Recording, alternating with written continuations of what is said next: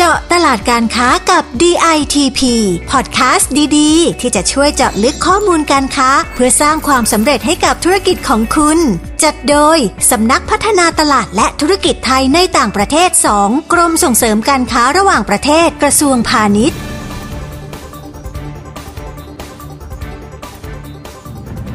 จุดเด่นของประเทศไทยเราอีกอันนึงก็คือว่าเรื่องรสชาติเรื่อง flavor ต่างๆ ที่เราสามารถทำได้ดี เพราะว่าประเทศไทยเนี่ยจุดแข็งอีกอันหนึ่งก็คือว่าเราเป็นผู้ส่งออกสินค้าอาหารหลัก ก็ต้องบอกว่าเราต้องสั่งสมองค์ความรู้และก็ดอกต่างๆ แล้วมาต่อหรือว่ามาคอนเนคกันให้ได้ อันนี้เองเนี่ยผมว่าในฝั่งของกรมเองก็ช่วยในเรื่องของการตระเตรียมนะครับรายชื่อผู้นำเข้า ซึ่งระหว่างทางเองเนี่ยเราก็ต้องแบบคอย follow up สวัสดีค่ะ ขอต้อนรับคุณผู้ฟังทุกท่านเข้าสู่เจาะตลาดการค้ากับ DITP ซีซั่น6 EP นี้นะคะอยู่กับดิฉันประภาบุรณสิริหัวหน้ากลุ่มงานแผนและอำนวยการค่ะ คุณผู้ฟังคะ ปัจจุบันนะคะ อาหารเพื่อสุขภาพกลายเป็นเทรนด์ใหม่ๆ ที่เข้ามามีบทบาทในชีวิตของเราทุกคนมากขึ้นเรื่อยๆนะคะ ส่งผลให้กลุ่มธุรกิจอาหารแห่งอนาคตอย่าง plant-based food เนี่ย เติบโตเป็นที่รู้จักของผู้บริโภคมากขึ้นนะคะ และวันนี้นะคะ เราก็เลยอยากจะมาชวนกันพูดคุยเกี่ยวกับธุรกิจอาหารในกลุ่มนี้กันค่ะ เพราะนอกจากจะดีต่อสุขภาพแล้วเนี่ยอีกเหตุผลหนึ่งที่ทำให้แพลนเบดฟู้ดเนี่ยน่าจับตามองนะคะ ก็คือ ความยั่งยืนของสิ่งแวดล้อม เพราะการผลิตอาหารจากพืชมีส่วนลดโลกร้อนได้อย่างมากนะคะ รวมไปถึงความสำคัญต่อเรื่องสวัสดิภาพของสัตว์ด้วย เพราะว่าชาวต่างชาติเนี่ยส่วนใหญ่จะให้ความสำคัญในเรื่องนี้อย่างมากเลยนะคะ ซึ่งนะคะวันนี้เราได้รับเกียรติจากผู้ประกอบการไทยรายหนึ่งนะคะ ซึ่งเป็น player ในตลาดที่กำลังมาแรงในเรื่องของ plant-based เลยนะคะ ขอต้อนรับคุณยุทธศาสตร์ คุณทรวิวัฒที่ปรึกษากลุ่มบริษัท Abbra จำกัด เจ้าของแบรนด์ Never Meat นะคะ สวัสดีค่ะ คุณยุทธศาสตร์ค่ะ สวัสดีครับ สวัสดีครับ ผม สวัสดีคุณประภาและผู้ฟังทุกท่านครับ ค่ะ คุณยุทธศาสตร์คะ ไม่ทราบว่าบริษัท Abbra เนี่ยได้มองเห็นถึงโอกาสอะไรในกลุ่มสินค้า plant-based คะ ถึงได้ออกแบรนด์ Never Meat อยากจะให้เล่าให้คุณผู้ฟังได้ทราบกันสักนิดค่ะ ก็จริงๆแล้วนะครับ กลุ่มบริษัท Abbra เองเนี่ยดั้งเดิมของธุรกิจเนี่ยเราเป็นตัวแทนจำหน่ายโปรตีนนะครับสินค้าโปรตีนที่นำเข้านะครับจากทั่วโลกนะครับ ไม่ว่าจะเป็นจากอเมริกานะครับ จากอินเดียนะครับ จาก UK นะครับจากสเปนนะครับนี่คือธุรกิจหลักของ Abbra นะครับ ก็คือเป็นตัวแทนจำหน่าย ingredient นะครับ food and beverage ในกลุ่มของโปรตีนต่างๆนะครับแล้วก็รวมถึง flavor ด้วยนะครับ ก็มาถึงจุดหนึ่งนะครับ เราประมาณสัก 3 ปี 4 ปีที่แล้วนะครับ เราก็มาคุยกันเรื่องของความยั่งยืนของบริษัทนะครับเพราะว่าเพราะว่าเราอะเป็นตัวแทนจำหน่ายใช่ไหมครับผมใช่ค่ะ เราก็มาคุยกันว่าเอ้ภาพของความยั่งยืนของบริษัทเนี่ยจะทำยังไงกันดีนะครับ ซึ่งขณะเดียวกันเนี่ยนะครับ เราก็ดูว่าเออสินค้าแพลนเบสนะครับก็คือสินค้าโปรตีนจากพืชเนี่ย ก็เป็นเทรนด์ของโลกที่กำลังมา เพราะว่าช่วงนั้นเองเนี่ยไม่ว่าจะเป็น plant-based ที่ผลิตในประเทศอเมริกานะครับ ไม่ว่าจะเป็นแบรนด์ของพวก Impossible Meat หรือว่า Beyond Meat ก็ก็เป็นที่กล่าวถึงในตอนนั้นครับ ทีนี้อย่างที่ทางคุณยุทธศาสตร์เล่าไปว่าเรานำเข้ามา ทีนี้เรามามองว่า plant-based เนี่ยมันน่าสนใจ และเรามาปรับในตัวของการผลิตสินค้าของเราไปในแง่นี้ยังไงอะคะพอเราเห็นโอกาสใช่ไหมครับ เราก็เริ่มศึกษาตลาดนะครับไม่ว่าจะเป็นตลาดของประเทศไทย หรือว่าโอกาสในการส่งออกเนาะเราเราศึกษาควบคู่กันซึ่งซึ่งตอนนั้นเองเนี่ย big player ในในประเทศไทยไม่ว่าจะเป็นกลุ่ม CP นะครับ กลุ่มไทยสัก หรือว่ากลุ่มของไทยูเนียนเนี่ยซึ่งเป็นเป็น top ของประเทศ หรือว่าเป็น top ส่งออกของประเทศไทยด้วยเนี่ยก็ก็เริ่มศึกษาพร้อมๆกันนะครับ เพราะว่าเราเองก็เป็นหนึ่งบริษัทที่เป็นตัวแทนในเรื่องของ supply ingre ingredient เหล่านี้ให้ให้กับบริษัทเหล่านั้นด้วยครับค่ะอะแล้วทีนี้พอเราเป็นตรงนั้นปุ๊บเนี่ย แล้วเรามาผลิตสินค้าภายใต้แบรนด์ Never Meat เนี่ยมันมายังไงคะมันถึงจะเข้ามาสู่คำว่า Never Meat เนี่ย ก็จริงๆ เรื่องแบรนด์เองเนี่ยเราก็ใช้ชื่อชื่อแบรนด์เองเนาะเพราะว่ามันจะตรงข้ามกับ real meat ใช่ไหมครับคำว่า meat เนี่ยเราก็เราเราเรามาช่วยกัน brainstorm ทั้งบริษัทนะครับว่าเฮ้ยเราจะชื่ออะไรแบรนด์ที่มันแบบฟังแล้วมันมันรับรู้เลยว่าเฮ้ย อันเนี้ยมันสื่อสารในเรื่องของ plant-based ด้วยนะครับอือฮึแล้วก็จำง่ายประเด็นของการจำง่ายอ่าฮะประเด็นของคำที่สั้น ๆ และเป็น keyword ได้อือฮึเราก็อันนี้เป็นการ brainstorm กันในบริษัทนะครับ ใช้เวลาประมาณสักสองสามเดือน แล้วก็อืมแล้วก็สรุปมาเป็นคำว่า Never Meat นะครับอือฮึหลังจากที่เราทำคำนี้มาแล้วเนี่ยเราก็อือฮึเริ่มทำทำโลโก้ทำอะไรขึ้นมา ซึ่งซึ่งอะไรต่างๆ เหล่านี้เองเนี่ยอือฮึเราก็เราก็ช่วยกันทำทั้งบริษัทเนาะค่ะว่าเออ การสื่อสารเนี่ยมันจะต้องเป็นยังไงบ้าง อันนี้เองนะครับ ซึ่งขณะเดียวกันเนี่ยเราก็เราก็มีการเตรียมพร้อมที่จะผลิต ซึ่งแบรนด์ Never Meet เองเนี่ยเราผลิตที่โรงงานของเราเองที่ร้านหมูแก้วครับ ก็คืออันนี้คือผลิตเองทำเองภายใต้แบรนด์ Never Meet เนี่ยทีนี้แพลนเบสที่ทางบริษัททำเนี่ยซึ่งมันเป็นอุตสาหกรรมที่กำลังมีการเติบโตมีการพัฒนามากๆ เลยทีนี้อยากจะถามว่าพอเราทำ Never Meet ขึ้นมาเนี่ย เรามีแบรนด์หรือมีเมนูอะไรใหม่ ๆ ที่จะออกไปสู้กับเขาทำให้ผู้บริโภคจำเราได้นอกจากคำว่า Never Meet ของเราเนี่ย ในใน product line up เนี่ยเราจะแบ่งเป็นคุก กับนอนคุกเนาะครับอ่าผมค่ะถามว่าคุกก็คือว่าเรามีหลายเมนูที่สามารถเอาไปบริโภคได้เลยอ่าเรามีเบอร์เกอร์นะครับผมค่ะเรามีอ่าลาบนะครับอ่าเรามีเบอร์เกอร์ลาบ เรามีเบอร์เกอร์นะครับอือฮึเรามีพวกเอ่อสินค้าที่เป็นเขาเรียกว่ากลุ่มยุโรปที่ชอบไม่ว่าเป็นไม่ว่าจะเป็นพวก fried stick นะครับผมค่ะแล้วก็พวกทันเดอรี พวก tikka อะไรเหล่านี้ครับ อันนี้ก็คือเรามองเป็นสองตลาดเลยว่าเรามองตลาดทั้งในประเทศและต่างประเทศอือครับฮึเรา develop ควบคู่กันไป โดยอาศัย know-how adapt มาจากตัว product meat จริง ซึ่งจะมี volume ค่อนข้างใหญ่ในตลาดยุโรปโดยเฉพาะตลาด UK ครับ พวก tikka พวกทันโดริหรือว่าพวก masala ซึ่งเป็นที่นิยมในกลุ่มของตระกูลของพวกอินเดียอพยพที่ไปอยู่ ในประเทศอังกฤษหรือในฝั่งยุโรป ซึ่งคนเหล่านี้ชอบทานสินค้าประเภท vegetarian อยู่แล้วครับค่ะอะแล้วทีนี้พอเรามีทั้งคุกกับนอนคุกเนี่ย ทีนี้ประเภทอาหารอื่นที่จะต้องไปต่อยอดหรือว่า อย่างเช่นอาจจะมีสามชั้นรมควันเนื้อวัวบดเนื้อไก่บดอะไรพวกนี้ที่เราทำขึ้นมาทดแทนในเรื่องของของอเนื้อสัตว์เนี่ย ผลตอบรับเป็นยังไงฟีดแบ็ของผู้บริโภค เมื่อเอาของเราไปเทียบของคนอื่นในตลาดเนี่ยมันให้ความรู้สึกแบบไหนทำไมถึงต้องซื้อเราที่เป็น never meet อันเนี้ยค่ะ ก็เราแบ่งสมมุติว่าถ้าเป็นกลุ่มของนอนคุกเองเนี่ยนะครับค่ะลูกค้าหลักๆ เราเนี่ยจะเป็นร้านอาหาร ต้องเรียนว่าอย่างนั้นเลยนะครับ เพราะว่าอือฮึต้องเรียนตามตรงนิดนึงว่าถ้าเป็น household สินค้านอนคุกหมายถึงยังไม่มีร้านอาหารเนาะก็จะค่ะยากนิดนึงสำหรับค่ะคนที่ไม่เคยปรุงสินค้าแพนเบสอืมอืมอืมแต่ถ้าเป็นร้านอาหารเนี่ยค่อนข้างจะชอบ product เราไม่ว่าจะเป็นเรียกว่าตัวของสามชั้นเบลลี่ใช่ไหมครับอันนี้กรอบอร่อยอืมนะครับ ร้านอาหารที่อาจจะเป็นค่อนข้างจะ บีบวกนะครับค่อนข้างชอบ product เรา แล้วก็สินค้าที่เป็น mince ต่างๆ ไม่ว่าจะเป็น mince ที่เป็น chicken หรือว่าเป็น original หรือเป็น beef เนี่ยอือฮึสามารถเอาไปทำต้มจืด เอาไปทำผัดกะเพราอือฮึเอาไปทำ top up topping สปาเกตตี้ได้สิ่งเหล่านี้ร้านอาหารค่อนข้างจะ prefer เอ่อ product จากแอดบ้าครับ อืมเพราะฉะนั้นเนี่ยอย่างที่คุณผู้ฟังหลายคนก็คงทราบนะคะว่าสายรักสุขภาพเนี่ยมันมีขึ้นมากเรื่อยๆทำให้การบริโภคแพนเบสเนี่ยมันก็เป็นที่ต้องการเพิ่มมากขึ้น แล้วมันจะมีกลุ่มหลายคนนะคะคุณผู้ฟังที่มีการเปลี่ยนไลฟ์สไตล์ของตัวเองอย่างปกติจะทานเนื้อสัตว์อยู่แล้วเนี่ยก็คือหันมาทานพวกเนื้อสัตว์บ้างในบางโอกาส หรือเรียกว่าพวก f a c t i t a r i a n เนี่ยนะคะมันก็เลยทำให้แพนเบสเนี่ยเป็นที่น่าสนใจเพิ่มมากขึ้น ทีนี้อยากจะถามคุณยุทธศาสตร์ว่า แล้วมันมีปัจจัยอะไรบ้างคะที่เป็นความท้าทายสำหรับผู้บริโภคที่จะมาซื้อของเราภายใต้เอ่อ Never Meet ของเราเนี่ยค่ะ ต้องเรียนตามตรงว่าสินค้า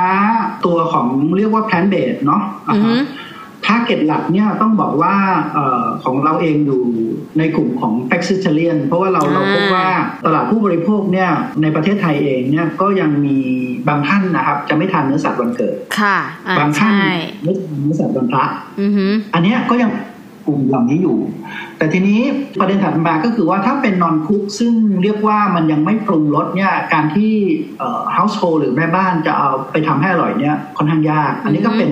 อือฮึเป็นบัตทัมเล็กอันหนึ่งในในตลาดนี้นะครับผมอืมทีนี้อันที่สองก็คือว่าก็ต้องบอกว่าราคาเนี่ยยังค่อนข้างสูงอยู่ค่ะนะครับเพราะว่าเอ่อ raw material ในประเทศเนี่ยยังค่อนข้างหายากที่จะมาเป็นอืมเรียกว่ามาเป็นวัตถุดิบหลักในการผลิตเนาะค่ะ ซึ่งประเด็นเนี้ยมันทำให้ราคาสูงกว่าเนื้อสัตว์อืมทีนี้ถ้าเราจะขยายตลาด อาจจะชิปจากผู้บริโภคจากเนื้อสัตว์มาเป็นแพนเบดจริงๆเนี่ยก็ต้องเรียกว่าต้นทุนยังเป็น เป็นปัจจัยใหญ่ในในอุตสาหกรรมนี้ครับอือฮึคือเนื่องจากต้นทุนเป็นปัจจัยใหญ่เนี่ยก็เลยอยากจะให้ลองเล่าถึงแนวคิดในการที่จะพัฒนาสินค้าไปสู่ตลาดต่างประเทศ เพราะว่าแม้แม้ต้นทุนอาจจะเป็นแนวหลัก แต่ต่างประเทศมีความต้องการสูง เราจะพัฒนาของเราเนี่ยส่งไปยังไง แล้วเป้าหมายในการขยายพื้นที่ในการตลาดต่างประเทศมันเป็นยังไงบ้างอะคะ ก็จริงๆแล้วนะครับ เราก็พยายามจะอัดแอปหาวัตถุดิบในประเทศ อย่างอือฮึสมมติว่าอย่างที่บริษัทเองเนี่ยเราพยายามศึกษาเรื่องของขนมนะครับค่ะเพราะว่าประเทศไทยเอง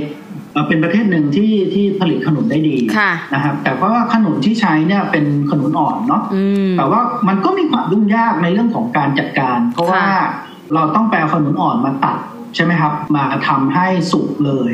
แล้วถ้าฟีดเนี่ยมันรสชาติมันก็ไม่อร่อยด้วย อันนี้คือปัจจัย ในเรื่องของการจัดการซึ่งซึ่งยังไม่ค่อยพร้อมในตลาดค่ะเอ่อในวัตถุดิบที่จะหา local supply จากในประเทศไทยเราเองนะครับ อันนี้ก็เป็นปัจจัยหนึ่งที่ที่เราก็ยังต้องช่วยกันพัฒนาต่อนะครับอือฮึอาจจะมีซอสที่หนึ่งคือ source หนึ่งเรามีขนุนแล้ว source สอง source สามเนี่ยเราคงต้องไปฝ่ายเอาเพิ่มว่าเอยสินค้าตัวไหนนะครับ ที่มันจะมาเป็นตัวที่ชูโรงได้ หรือว่าสินค้าตัวไหนที่เรียกว่าเอ้ยมันจะเป็นเรื่องของ superfood มา มาทำให้กลุ่มสินค้าเนี้ยนะครับอือฮึเรียกว่า plant-based เนี้ยมีความน่าสนใจมากขึ้น ทีนี้พอพูดถึงตลาดเองเนี่ยเพื่อ adapt เข้ากับความต้องการต่างประเทศเนี่ยในกลุ่มของต่างประเทศเองเนี่ยตลาดหลักในอเมริกาเนี่ยก็จะค่ะโฟกัสไปที่พวก patty เบอร์เกอร์ใช่ไหมครับอือฮึอือฮึก็ส่วนใหญ่นะครับอือฮึหรือว่าบางบริษัทก็ทำ sausage ออกมา แต่ว่าของบริษัทเองของของแอปบ้าเองแบรนด์ under แบรนด์ Never Meat เองเนี่ยเรามองถึงเรื่องของ เราพยายามจะทำให้ volume big volume เราก็พูดถึงเรื่องเราพยายาม develop พวกสูตรของ tikka masala tandoori อือฮึแล้วก็อือฮึพวก fry strip นะครับ ซึ่งกลุ่มกลุ่ม Product เหล่านี้ก็เป็นตลาดใหญ่ในฝั่งยุโรปครับ ซึ่งเราโฟกัสอันนี้อยู่ ซึ่งก็ก็มีการติดตามแล้วก็คุยกับลูกค้ารายใหญ่ในยุโรปตลอดเวลาก็อย่างที่บอกแต่ว่าอันหนึ่งที่เรายังพบปัญหาก็คือว่าเรื่องต้นทุนครับ เพค่ะราะว่า ต้นทุนเหล่านี้ก็เมื่อเทียบกับสินค้าไก่ ซึ่งซึ่งเป็นสินค้าหลักส่งออกไปตลาดยุโรปของประเทศไทยเราเองเนี่ยก็ก็ยังมองว่ามันสูงสูงกว่าสัก 30%ได้ครับผอืมอครัฮึบอือฮึก็สรุปว่าจริง ๆ แล้วตลาดต่างประเทศเนี่ยมีลู่ทางที่ดี แต่เราก็ยังมีปัญหาเรื่องต้นทุนถูกไหมคะกับเรื่องวัตถุดิบบางประเภทที่มันอาจจะยังไม่สนับสนุนหรือว่าเอามาใช้แล้วแต่มันมีกระบวนการความยุ่งยากในการผลิตถูกไหมคะใช่ครับ ทีนี้อยากจะถามนิดนึงว่า เอ๊ะ แล้วใช้ขนุนเนี่ยไม่มีเคยคิดถึงเรื่องหัวปลีไหมเพลินได้รับรับทราบว่าในเยอรมันเนี่ยนิยมทานแล้วก็มีการทำหัวปลีกระป๋องอะไรเงี้ยมันสามารถจะมาใช้กับตรงนี้ได้ไหมคะ อันนี้ถามเป็นความรู้เนอะเผื่อคุณผู้ฟังจะได้ทราบด้วยอันนี้เองเนี่ยผมยังไม่ได้ develop คือฝั่งอาดีเราเองเนี่ยยังไม่อือฮึถึงขั้นเอาหัวปีมาทำกันนะครับอ่าแต่ว่าค่ะเคยได้ยินมาว่าเออเป็นเป็นที่นิยมนะครับใช่ผม อันเนี้ยยังไงเนี่ยผมว่า อันเนี้ยผมต้องเป็นเป็นเป็นข้อแนะนำที่ดีเลย เดี๋ยวผมจะลองขอให้ทางอาดีของบริษัทแอปบ้าเองนะลองช่วย develop ไอ้สูตรของหัวปีขึ้นมานะครับผมมาเพิ่มเติมลองดูว่าเอ้ยค่ะมันจะ adapt อะไรได้บ้าง แต่อย่างที่บอกแล้วครับ คือประเด็นของเออวัตถุดิบในประเทศไทยเนี่ยมันจำเป็นต้องใช้ให้หมดภายในแบบสามวันเจ็ดวันอันเนี้ยมันอ๋อค่ะมันเป็นปัญหาหลักอือฮึในการอือฮึเตรียม raw material เพื่อที่จะ ให้ทันต่อความต้องการของผู้บริโภคนะครับอือฮึซึ่งมุมของการค้าขายเนี่ยเวลาเราสั่งสมมติ 20 ฟุต 40 ฟุต ซึ่ง 20 ฟุตมันก็ประมาณสักเลตเซถ้าเป็นแพคเกจิ้งปกติอยู่ที่ประมาณ 7-8 ตัน หรือ 40 ฟุตอือฮึประมาณสัก 10 14ถึง18 ตันเนี่ยมันใช้วอลลุ่มมหาศาลอือฮึนะครับนี่การเตรียมงานเนี่ยมันยุ่งยาก แต่ว่าในภาพของรออินกิเดียนที่ประเทศที่เรียกว่าพัฒนาแล้วไม่ว่าจะเป็นอเมริกาหรือบราซิลเนี่ย รอแมทริกต่างๆเนี่ยเราจะแบ่งเป็นสามประเภทคือต้นน้ำกลางน้ำปลายน้ค่ะำต้นน้ำก็คือว่าอุปหัวปีเนี่ยเป็นต้นน้อือฮึำนะครับเอ่อขนุนเนี่ยเป็นต้นน้ำมันยังไม่ถูกโมดิฟายอ่าให้มี shelf life มากกว่าค่ะ let's say หนึ่งปีอย่างเงี้ยครับอืผมอครับฮึอือฮึอือฮึโอเคเนี่ยมันมันถ้า shelf life มากกว่านั้นเนี่ย เวลาโรงงานจะเอาไป develop ต่อออฮึหมายอืมหมายถึงปลายน้ำตอนเนี้ย status ของแอปบ้าเองเนี่ยหรือว่าผู้ผลิตในเมืองไทย plant-based เมืองไทยจะอยู่ที่ปลายน้ำอือฮึนั้น เราเองเราก็เจอปัญหาเรื่องของวัตถุดิบพอสมควรอือฮึแล้ววัตถุดิบจะไม่พร้อมในการใช้เรียกว่าอย่างนี้เนาะค่ะครับค่ะพวกคำว่าการใช้ก็คือเราไม่สามารถจะเอาวัตถุดิบที่เป็นต้นน้ำมาแปรรูปให้เสร็จแล้วได้ปริมาณเยอะอือฮึแล้วก็คุณภาพในระยะยาวได้อ่าอันนี้ก็เป็นปัญหาที่เราโอเคเจออยู่และ ต้องช่วยกัน develop ต่อไปครับค่ะครับซึ่งดิฉันก็เชื่อว่าจุดเนี้ยนะคะ ถ้ามันมีเรื่องเทคโนโลยีหรือความนำสมัยในบางเรื่องเข้ามา มันอาจจะช่วยคุณยุทธศาสตร์ได้ว่าทำให้เขาเรียกอะไรวัตถุดิบเนี่ยใช้งานได้ดีคุณภาพดีรสชาติดีก็อาจจะได้ ซึ่งเดี๋ยวเราก็ต้องรอต่อไปนะคะ ว่าทางคุณยุทธศาสตร์เนี่ย จะไปร่วมพัฒนากับใครเพื่อได้ตรงนี้มา ทีนี้อยากย้อนกลับมานิดนึงว่าโอเคล่ะทำสินค้าออกมาแล้วไปเจาะตลาดต่างประเทศนู่นนี่นั้นไปแล้วเนี่ย ทีนี้อยากจะถามว่าได้เข้าร่วมกิจกรรมของกรมส่งเสริมการค้าระหว่างประเทศในงานอะไรบ้างที่มันทำให้สินค้าแพนเบดเนี่ยไปสู่ตลาดได้เป็นอย่างดีอะค่ะ ก็หลักๆแล้วเอานะครับแอปบ้าเองก็มีการเดินทางกับกับกรมเนาะกรมค่ะส่งออกนะครับเอ่อเรามีการออกงานที่ไทเปกอนุก้าอ่าก็ค่ะได้รับผลตอบรับดีพอสมควรนะครับ ก็มีอือฮึลูกค้าติดต่อเข้ามาตลอดเวลา แล้วก็ผมเองโดยส่วนตัวก็มีการเดินทางกับมีโอกาสร่วมทริปนะครับ กับ BITP ไปต่างประเทศไม่ว่าจะเป็นอือฮึประเทศซาอุหรือว่าในกลุ่มของตะวันออกกลางอันนี้ค่ะเราก็ไปมานะครับ ก็ยังมีการเรียกว่าเอ่อมีลูกค้านะครับ สนใจแล้วก็อยากจะค้าขายกับเรา แต่ว่าเราก็ต้องมา develop ต่อในส่วนของเรื่องสูตรเรื่องอะไรต่างๆอืมเรื่องเรื่องวิธีการขนส่งสินค้าจะเป็นยังไงนะครับค่ะเรื่องของ FDA จะเป็นยังไง ซึ่งอันนี้อือฮึเองเนี่ยเราก็อยู่ในระหว่างที่ศึกษากันอยู่ครับ อืมค่ะ ก็สรุปว่าจริง ๆ แล้วเนี่ยการได้มาเข้าร่วมงานแสดงสินค้ากับกรมทั้งไทเฟกอนูก้าเอยก็ทำให้มีลูกค้าอยู่เรื่อยๆ รวมทั้งได้เดินทางไปต่างประเทศกับกรมด้วยในเช่นไปเจาะตลาดที่ซาอุนะคะ ซึ่งคุณผู้ฟังคะดิฉันก็มีโอกาสได้เดินทางไปพร้อมกับคณะนี้เหมือนกันนะคะ แล้วก็มีผู้ประกอบการเนี่ยหลาย sector มากเลยที่เขาไปร่วมไม่ว่าจะเป็นเครื่องยนต์เครื่องจักรรวมทั้งอาหารก็ไปค่อนข้างเยอะ ซึ่งมีผู้ประกอบการเป็นร้อยรายเข้าร่วมกิจกรรมอันนี้ ทีนี้อยากจะถามว่าเมื่อไปซาอุแล้วเนี่ยผลตอบรับของตลาดตะวันออกกลางเป็นยังไงบ้างคะ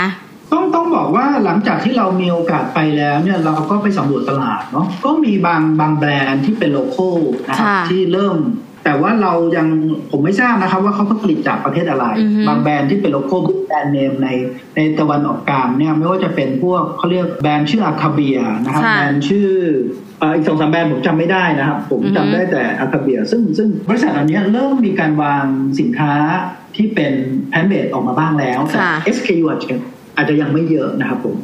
แต่ว่าในโครงสร้างของราคาเองเนี่ยผมก็เชื่อว่าประเทศไทยเราเองเนี่ยก็ยังมีโอกาสที่จะไปเรียกว่าบุกตลาดได้นะครับ เพราะว่าอืมจุดเด่นของประเทศไทยเราอีกอันหนึ่งก็คือว่าเรื่องรสชาติ นะครับเรื่อง flavor ต่างๆ ที่เราสามารถทำได้ดี เพราะว่าประเทศไทยเนี่ยจุดแข็งอีกอันหนึ่งก็คือว่าเราเป็นผู้ส่งออกนะครับค่ะสินค้าอาหารหลักก็คือแล้วกันอือฮึ ใช่เลยค่ะ คุณผู้ฟังมาถึงตรงนี้แล้วอย่างที่คุณยุทธศาสตร์พูดนะคะ ว่าประเทศไทยเนี่ยถือว่าเป็นครัวของโลกของเอเชียก็ว่าได้ที่เราจะมีสินค้าหลากหลาย และเราอะมีสินค้าที่เรียกว่าชูรสชาติในการรับประทานอย่างดี ด้วยว่าจะเป็นเครื่องปรุงอินกิเดียนต่างๆเนี่ยมันทำให้เราเป็นที่น่าสนใจทีนี้ในฐานะที่เป็นเจ้าหน้าที่กรมเนี่ยอยากจะให้คุณยุทธศาสตร์ลองฝากข้อคิดเห็นหรือว่าอยากจะเชิญชวนรุ่นใหม่ๆ หรือคนที่ทำสินค้าลักษณะเดียวกันเนี่ยไปร่วมงานแสดงสินค้าหรือคิดว่ามีโอกาสอะไรที่น่าจะนำพาหรือนำเสนอให้เขาอะค่ะ ผมมองว่าเป็นการเปิดรับมากกว่านะครับอือฮึคือมันยังไม่มีแพทเทิร์นใดที่เป็น one for all เนาะอือฮึนะครับ เราต้องสั่งสมนะครับเอ่อจุดเด่นของเราผมเรียกว่าดอทดีกว่านะครับค่ะเรามีจุดเด่นในเรื่องของของ product อยู่แล้ว เราต้องการเอ่อผู้ซื้อใช่ไหมครับอือฮึเราต้องการผู้แต่บางครั้งผู้ซื้อผู้ซื้อบางบางบริษัทก็ยังไม่รู้วิธีการนำเข้าอือฮึนะว่าเอ้ยอย่างประเทศซาอุเองเนี่ยก็ต้องบอกว่าการนำเข้ายังค่อนค่อนข้างยุ่งยากเมื่อเปรียบเทียบกับตะวันออกกลางไม่ว่าจะเป็น UAE หรือว่าดูไบนะครับค่ะคูเวตอย่างเงี้ยก็ความยุ่งยากในการในการนำเข้าก็จะยุ่งยากนิดหนึ่งนะครับ ซึ่งอันเนี้ยต้องใช้เวลาพอสมควรนะครับในการ discuss ในการ process ซึ่งใช้ทั้งเวลาและเงินในการ process นะครับ อันเนี้ยต้องมีความอดทนพอสมควรอือฮึนะครับก็ก็ต้องบอกว่าเราต้องสั่งสมนะครับ องค์ความรู้และก็ดอกต่างๆ แล้วมาต่อหรือว่ามาคอนเน c กกันให้ได้นะครับ ซึ่งอันนี้เองเนี่ย ผมว่าในฝั่งของกรมเองก็ก็ช่วยในเรื่องของเออการตระเตรียมนะครับ รายชื่อผู้นำเข้า ซึ่งค่ะระหว่างทางเองเนี่ยเราก็ต้องแบบเรียกว่าคอย follow up นะครับอือฮึซึ่งผมเองเนี่ยที่เจอกับตัวเองก็คือสองสามทุ่มก็จะมี WhatsApp มาจากจากซาอุมาจากตะวันออกกลางแล้วว่าเออเราจะคุยกันช่วงสองสามทุ่มละประมาณนั้นครับอือฮึเราก็จะเจอว่าเออจะ follow up เรื่องอะไรกันบ้างครับค่ะ มาถึงตรงนี้นะคะคุณผู้ฟังคงจะเห็นแล้วว่า ถ้าเรามีสินค้าแม้เราจะมีคุณภาพดีไปเจาะตลาด แต่เมื่อเราเลือกตลาดแล้วเนี่ยเราก็ต้องเข้าใจเงื่อนไขของแต่ละประเทศด้วยเหมือนที่คุณยุทธศาสตร์พูดว่า ในเงื่อนไขการข้ามไม่ว่าจะเป็นซาอุหรือ UAE ก็จะมีเงื่อนไขมีกฎหมายเฉพาะ ซึ่งเราจะต้องทำความเข้าใจแล้วก็ฝ่าเข้าไปให้ได้ ซึ่งตรงนี้ก็ต้องใช้เงินทุนบ้างพอสมควรเหมือนที่ทางคุณยุทธศาสตร์พูด เพราะนั้นเนี่ยอยากให้คุณผู้ฟังกลับไปพิจารณาสินค้าของตัวเอง แล้วก็เลือกตลาดที่เหมาะสม แล้วก็ลองไปเจาะดูว่าในตลาดนั้นๆเนี่ยเมื่อสินค้าประเภทแบบของเราเข้าไปแล้วมันมีกฎหมาย หรือมันมีข้อกำหนดอะไรที่เป็นระเบียบที่เราต้องฝ่าฟันเข้าไปบ้างถูกไหมคะใช่ครับ ซึ่งการเลือกคู่ค้าเนาะมันก็เป็นสิ่งที่สำคัญมาก มันก็เหมือนกับเราจะแต่งงานกับใครสักคนเราต้องใช้เวลาดูเขานานแค่ไหนแล้วความต้องการเขาต้องการเราตรงกันไหมนะครับ แบรนด์ที่เราจะเข้าไปในฐานะแบรนด์ของเราเอง หรือเราจะทำเป็น OEM ให้ลูกค้า อะไรเหล่านี้ครับ ซึ่งมันต้องแมทชิ่งกันทั้งหมด ซึ่งก็ก็ใช้เวลาพอสมควรในการ brainstorm หรือว่าในการ discuss นะครับ กับคู่ค้าเราครับผมครับ ค่ะ แล้ววันนี้นะคะ เราก็ต้องมาฝ่าฟันเรื่องการค้าของเราต่อไปว่า เราจะเลือกคู่ได้ตรงตามที่เราต้องการไหมเลือกเสร็จแล้วเนี่ยจะอยู่กันถาวรต่อไปเหมือนเป็นคู่ค้าที่ดีก็ได้นะคะ แล้ววันนี้นะคะต้องขอขอบคุณคุณยุทธศาสตร์มากๆนะคะ ที่มาร่วมพูดคุย รวมถึงแบ่งปันประสบการณ์ ถึงเส้นทางการค้าในแง่มุมต่าง ๆ ที่เป็นประโยชน์ในการทำธุรกิจอาหารแห่งอนาคต ให้คุณผู้ฟังของเราได้ทราบกันนะคะ วันนี้ขอบคุณจริง ๆ เลยนะคะ ขอบคุณมากครับผมค่ะสำหรับคุณผู้ฟังที่ต้องการข้อมูลการค้าอื่นๆนะคะ เพิ่มเติมเนี่ยสามารถเข้าไปดูได้ที่ www ditp.go.th หรือว่าสอบถามที่สายด่วน1169 ก็ได้นะคะ หรือถ้าสนใจจะเข้าร่วมกิจกรรมงานแสดงสินค้าในต่างประเทศก็สามารถเข้าไปดูรายละเอียดได้ที่ ditp drive นะคะ หรือว่า drive.ditp.go.th ก็ได้นะคะ แล้วก็ที่สำคัญนะคะอาจจะติดต่อไปที่สำนักงงานส่งเสริมการค้าในต่างประเทศเหมือนที่คุณยุทธศาสตร์พูด มีทั้งซาอุดิอาระเบีย UAE หรือว่าที่อื่นที่คิดว่าเป็นตลาดเป้าหมายก็สามารถเข้าไปติดต่อพูดคุยกับพอเขาได้นะคะ แล้วอาจจะแนะนำตัวเองเล่าว่าเราทำสินค้าอะไร เราสนใจจะไปบุกในตลาดกลุ่มไหนนะคะ แล้วก่อนจากกันวันนี้นะคะ คุณผู้ฟังฝากกดติดตามกดไลค์กดแชร์ให้พอดแคสต์ของเราด้วยนะคะ